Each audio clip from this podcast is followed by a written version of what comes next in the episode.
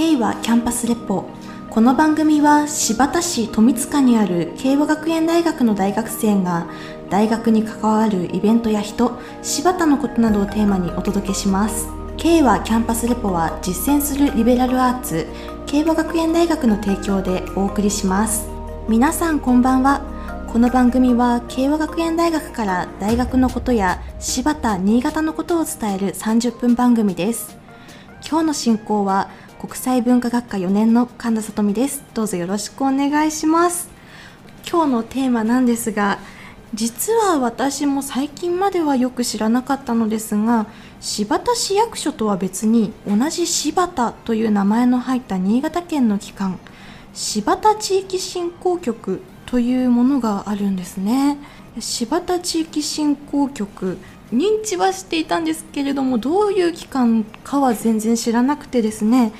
で本日は、えー、柴田地域振興局のトップ柴田地域振興局長の阿部久則さんにおいでいただいてお話を伺っていきます。どうぞよろしくお願いいたします。はい、えー、柴田地域振興局長の阿部久則です。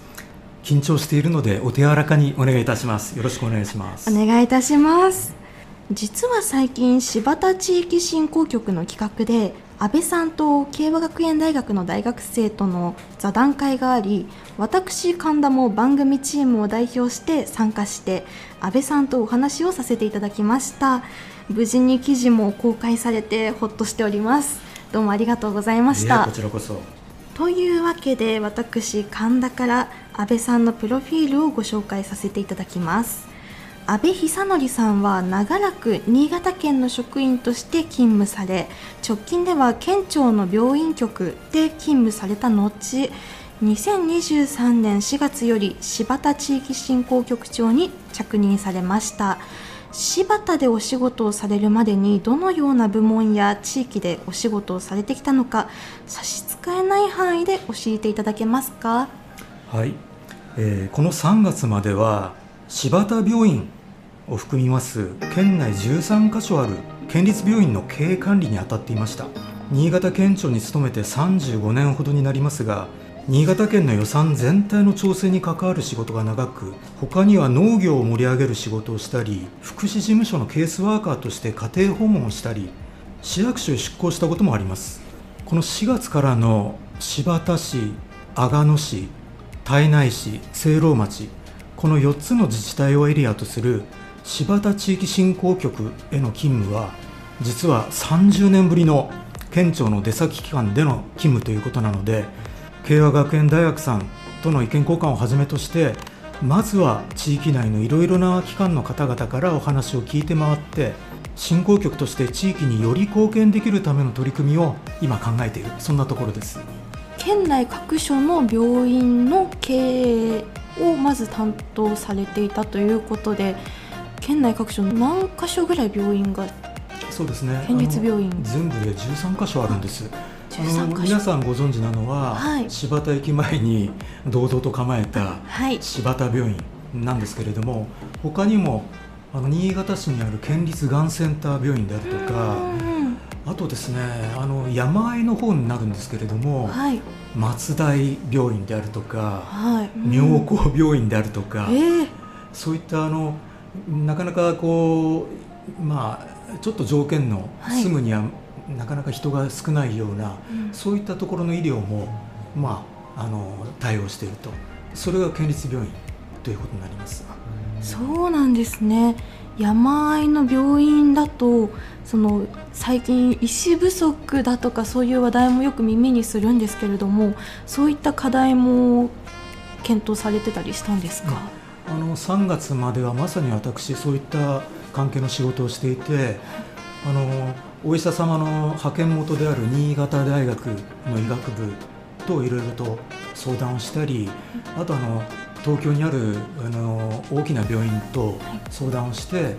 えー、お医者さんをこう派遣してもらえないかとか、いろんなそういうことで、まあ、汗をかかせていただいたと、うんうん、そんなことをやっていました。あそうなんですね。ケースワーカーのご経験もあるみたいなのですが実際にその自分自身で足を運んでっていう感じなんですか？そうなんです。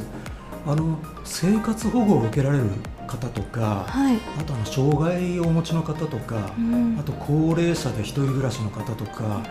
そういった方のご家庭を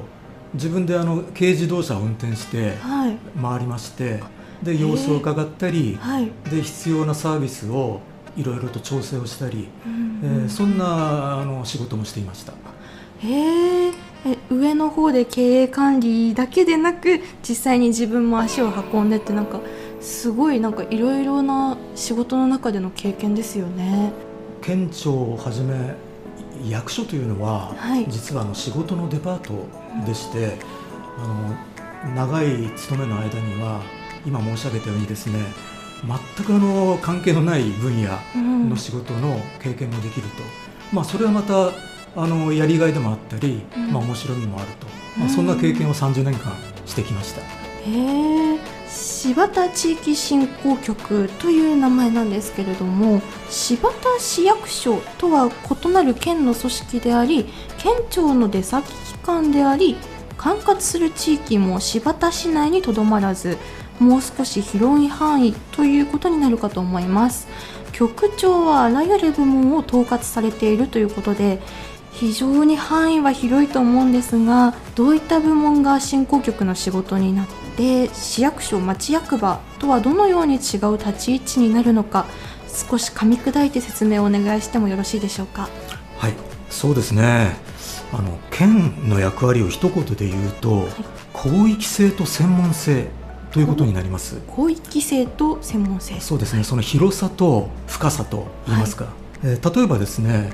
あの市町村の境界を越えてはい機能が発揮されるようにするための道路や川の整備であるとか、あと広く県内外へ農産物の出荷を盛んにできるようにはい。米や野菜果物の産地を育成するそれを支援したりとかあとあの県内あまねく同じ水準でサービスが受けられるべきその自然環境の保全とか保健衛生であるとかあと児童や障害者への福祉の取り組みうんそういったものが県の出先である柴田地域振興局としては業務量の大きいところになります。うん。それに加えてはい。あの市町村ごとの魅力を呪術つなぎにしてですね、えー情報発信をして柴田地域全体としての観光客や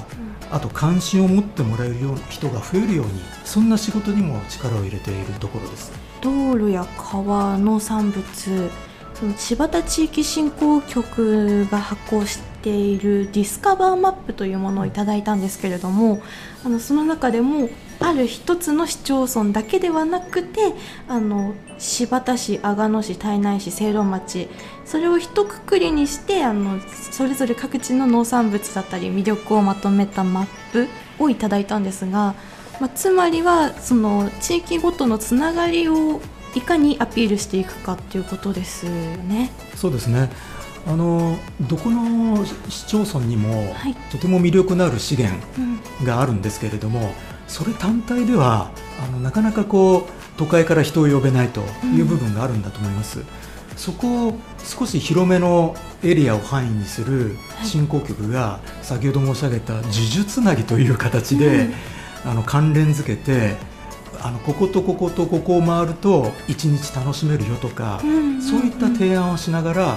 まあこの地域全体の魅力を高めていくと。うんこれがそのさっき申し上げた広域性ということにもなると思いますので、はい、今一生懸命力を入れているところですね。うーん。いや私神田の聖籠町出身なんですけれどもその最近柴田の魅力に気づきましてあの柴田の商店街を回ったりだとかあと車の運転もできるようになったので阿賀北地域をドライブして回ったりだとかやっとその、ね、大学4年生になって分かり始めたので数珠つなぎのこの地域を味わうコースがあればより楽しめるかなとも思いました。そして安倍さんご自身が柴田地域振興局のウェブページとは別にブログやツイッターでの情報発信に取り組んでいらっしゃいますね。こちらは柴田振興局長に就任される前からさまざまな情報発信をされていて局長就任後も続けていらっしゃるものと拝見しました。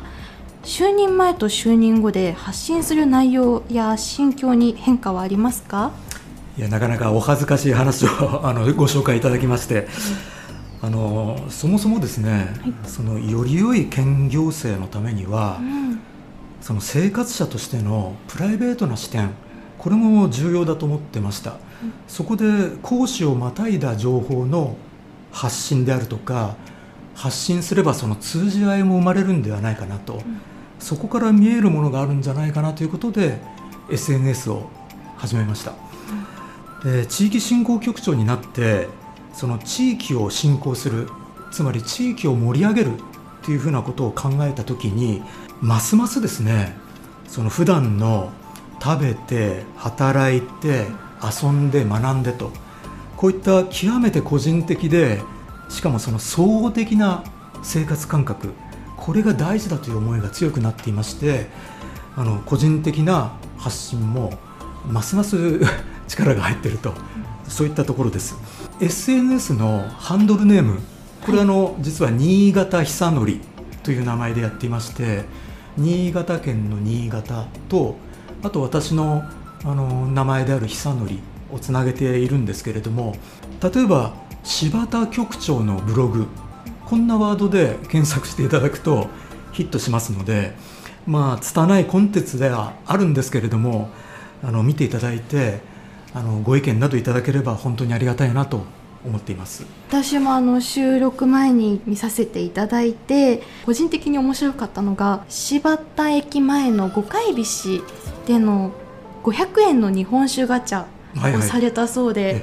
で1トンの清酒、ゲットされたんですよねあれほど嬉しいことはないですね。あのそういったあの小さいんだけれども、はい、すごく嬉しい思い、うん、あの柴田に来るとあこんなこともあるんだと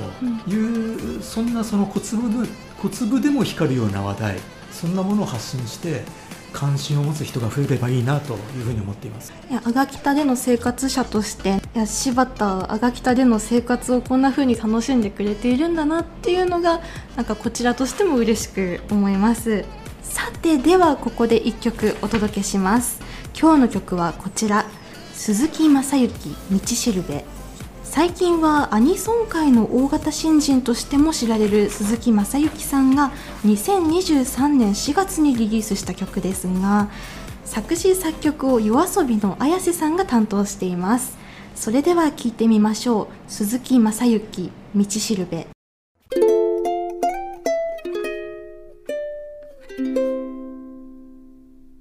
はキャンパスレポ。今日の K はキャンパスレポは2023年4月に柴田地域振興局長に着任された安倍久則さんにおいでいただいてお話を伺っています。後半もどうぞよろしくお願いします。よろしくお願いします。柴田地域振興局かなり広い範囲を管轄されていますし就任以降各市町村の現場を、ま、回られて私たち大学生を含めていろいろな方とお話しする機会を持たれていると聞きました。この地域にどのような可能性を感じていらっしゃいますか？はい、えー、いろいろなところを訪ね歩いてお話を聞いているとさまざまな場所で地域への貢献を意識したいろんな取り組みがあることが分かってきました、その多くは各々の立場に基づいて専念されている活動なんですけれども、うん一見接点のないそれらの人々や取り組みが関連すればその相乗効果であったり化学反応が生まれてより大きな地域の盛り上げにつながりそうなそんな可能性を感じています。分散する取り組みを取り持ったり関連づけたりするのは市町村などの枠を超えて活動できる県の役割であるとも考えますのでそうした連携づくりに力を入れたいなと今考えています。私たち慶和学園大学の前ですと伊勢路さんにもお話をされたんですよね、ね。はい、街中をもっと面白くしようというふうなことで活動されている伊勢路さんお邪魔しましたら大変刺激的なお話を賜りました、うん、その後えー、新潟食料農業大学、はい、そこそちらにもお邪魔をして、学生さんから非常にこう頼もしい面白い話も聞いたりしました、かなり離れたそういった人たちの取り組みをはい。何か関連付けたいなというのが今の思いなんです。そうなんですね。私が参加した慶応学園大学での座談会若者の働く場所をどのように確保するのかという話題を出しましたが、えー多くの課題が見つかっているかと思いますこれまでのところでどんな課題を感じていらっしゃいますか？はい、えー神田さんに出ていただいた座談会。ここでまさにご指摘をいただいたんですけれども あの柴田地域で生まれ育ったりわざわざ外部から学びのためにやってきて住んでいる皆さんのような若者皆さんがですねこの地域でやりたいと思える仕事で暮らしていける収入を得られること、それを就活までに見える化できるかどうかが大きな課題の一つだなというふうに感じています。実は今準備中なんですけれども独自にこんな仕事で柴田地域で節生活できないかと考えている若者を囲んで実際に起業したり資金調達をした実践者たちが集まって助言や知恵を出し合うそんな座談会を開催予定です、えー話してみれば意外にも今柴田にある会社勤めで希望が叶うということが分かってくるかもしれません、えーこの座談会をですね単に一時的なおしゃべりの集まりではなくて起業や副業えーそうした若者の意向に応じて集まるメンバーを変えながら柴田地域で働いて暮らし続けることができる収入確保のいろいろなパターンそれを見出していくような仕組みにできないかなと今考えています。えーこの柴田地域に若者が残れるための座談会、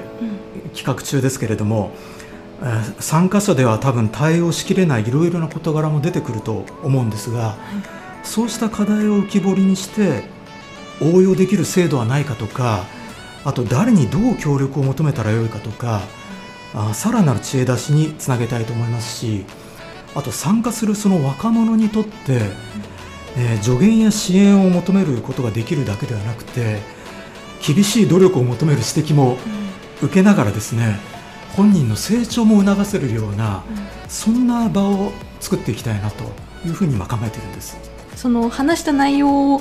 K はキャンパスレポ。今後そういった座談会が開かれるということで希望する学生や企業経験者それはどのように募っていかれるんですか？あのまずはですね、はい。実は慶和学園大学さんではい。意見交換をした中で、少しあの街中でカフェをやりたいみたいなお話をしてくれた人とか、はい。あと新潟食料農業大学校で少し自分で授業をやってみたいうん。みたいな人もいました、あのまずは具体的にそういうイメージを持っている方を取り囲んでですね、であの実際に起業した若い女性であるとかあとあのクラウドファンディングとかをはい。やって、実際に商品の製造に結びつけたとか、あの理屈だけではなくて実践した人に、えー集まってもらって、えーあの若い人たちの考えをどうしたら具体化できるのか若い人たち自身にもどういう努力が必要かそんなあのことを座談会で話をしたいなと考えているところです。うーんそうするとあの明確なビジョンが見えてとても良さそうですねそうですね。はい。えー私たちのゼミではドキュメンタリー映像制作にも取り組んでいます地域振興局のページを拝見すると農林水産関係や道路河川などのインフラなど多くの事業を管轄されていますね地域の歴史として興味深い内容あるいは河川やダムなどの大規模な施設でその整備の歴史を現在のダイナミックな映像で撮れそうだなというところなどおすすめいただけるようなところはありますか？えーそうですね。例えば梶川の上流にあるはい。内の倉ダム、これは中がなんと大きな空洞になっていてはい、音響が良いのでコンサートを開いたりできるうん。極めて特殊なダムです。うん。あの見学可能日であるとか、はい。イベントの時期などは振興局に問い合わせてほしいのですけれども、うん。あのダムに限らず先人たちの努力が現在の土木インフラ施設等に残ることには、はい、あ随分ありまして、うん、それに思いを寄せてみていただくのはおすすめですね。あの私の振興局ではそんな大規模施設や観光スポットなどを新発田地域の見どころを1枚の地図にまとめた形で無料で配布しています、えー、新発田ディスカバーマップというワードで検索してぜひ参考にしていただきたいなと思っています。はいありがとうございます。新潟県庁で働く県の職員というのは新潟県で就職を希望する大学生からすると一つの目標になるようなお仕事だと思いますがしかし広い新潟県を転勤して動くということや大きな組織の中で自由にならないことも多いように思います。長らく新潟県で働いてこられて私たち若い世代に対して県の仕事や魅力ややりがいあるいはこういう人は民間や市町村で働いた方がいいよといった点も含めて教えていただければと思います。はいそうですね。県職員でありながら、はい、市役所へも出向の経験がある私から言いますと、はい、あの日常生活に直接関わる身近な課題これに対応したいと思う人は市町村向きだと思うんですけれども、うん、あの私的にはやはりもう少し大きな事柄に向かっていきたい。それでいて郷土への貢献も実感したい、うん、そういう思いが強くて実は県職員を選んだところです。あの県職員だと遠隔地や多様な分野への転勤をありますので、はい、あのそういったことを敬遠する向きもあるんですけれどもあの決まった狭いフィールドではわからない自分自身の可能性や生き方を気づかせてくれる、うん、そういう職場でもあると思います。またあの私が3月までいた病院局のようにですね民間並みの企業経営に関われるそういう分野も県にはあるんです。あのぜひとも県職員を選択肢に入れていただいて、えー、考えてみてほしいなと思います。ぜひあの県で働いてみたい方は調べてみてください今日の K はキャンパスレポは2023年4月に柴田地域振興局長に着任された安倍久則さんにおいでいただいてお話を伺いました。どうもありがとうございました、えー、貴重な機会とお時間をいただいてとても嬉しかったです。ありがとうございました。K はキャンパスレポ。さてエンディングです。えー、柴田地域振興局長に就任されて約4ヶ月ですかねはい、この夏この地域で楽しみにしていることやあの柴田の夏をこう過ごしてほしいなどあればお教えください。そうですね。実は柴田祭り、はい、8月の下旬にありますが、うん、30年前に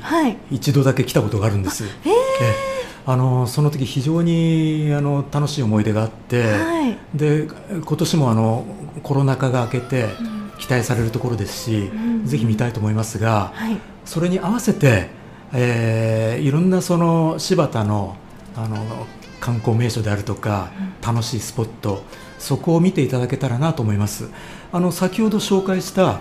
ディスカバーマップというワードで検索していただくといろんな見どころが出てきますのであの皆さん一人一人のあの楽しい街歩きの計画立てに役立てていただきたいなと思います。よろしくお願いします。はいかしこまりました。じゃあ検索してみます。では今日の放送はこの辺で。